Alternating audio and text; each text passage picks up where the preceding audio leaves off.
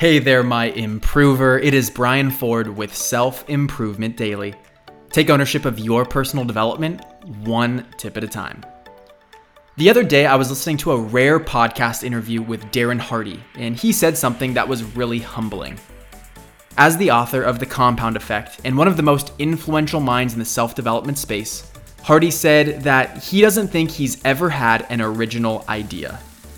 He went on to explain that he's constantly learning processing, and integrating the perspectives of other people to formulate his own.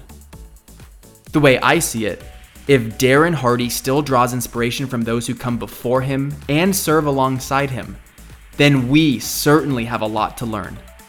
The beautiful part is that this information is available at our fingertips. There was a day where you had to go to a library to check out a book and learn, or travel to a speaking event to hear your role model talk. We can access everything we need instantaneously, which accelerates our ability to learn and grow exponentially. The point I'm trying to make your next great idea or the solution you've been looking for is already out there and has probably been shared by someone who came before you. Instead of retreating and feeling disempowered by that, you can feel motivated and inspired to pursue that information. What is and always will be entirely unique is your context. No one will ever interpret information exactly the same as you because your life experience is solely yours.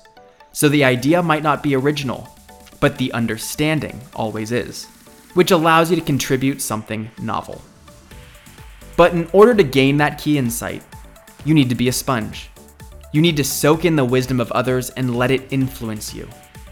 And if the books, podcasts, videos, and worksheets aren't enough, reach out directly.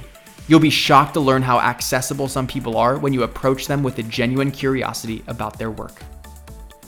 Thank you for listening, and I'll see you next time on Self Improvement Daily.